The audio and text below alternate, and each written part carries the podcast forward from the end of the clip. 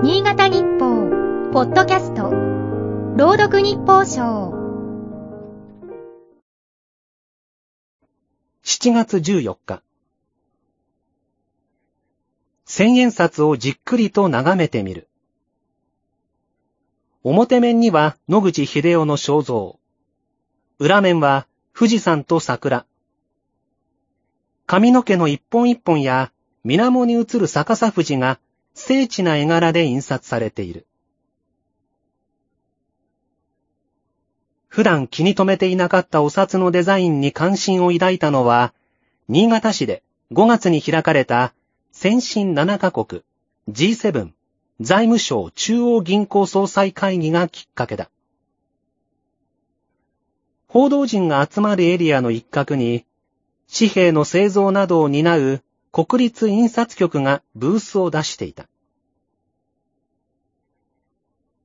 展示されていたのは、銀閣寺や熊本城などの版画。非常に細かい線で表現されており、版画と聞いて驚いた。手掛けたのは、国立印刷局の職員で、紙幣を印刷する際の原版作成などに携わる、工芸官と呼ばれる技術者だという。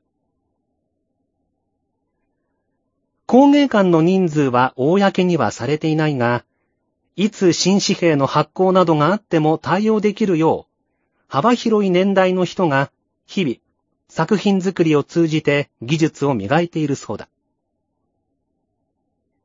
一人前になるにはおよそ20年かかるとも言われるらしい。地道な鍛錬の積み重ねに頭が下がった。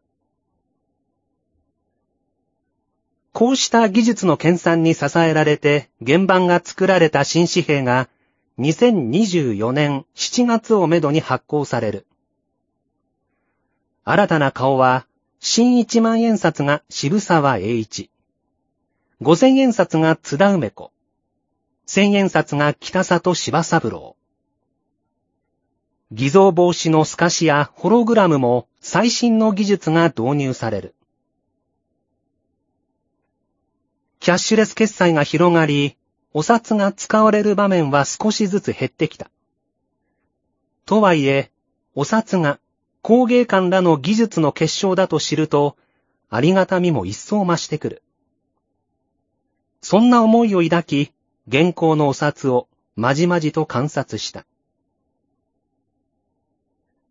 今日の日報賞は FM 長岡佐野守が朗読しました。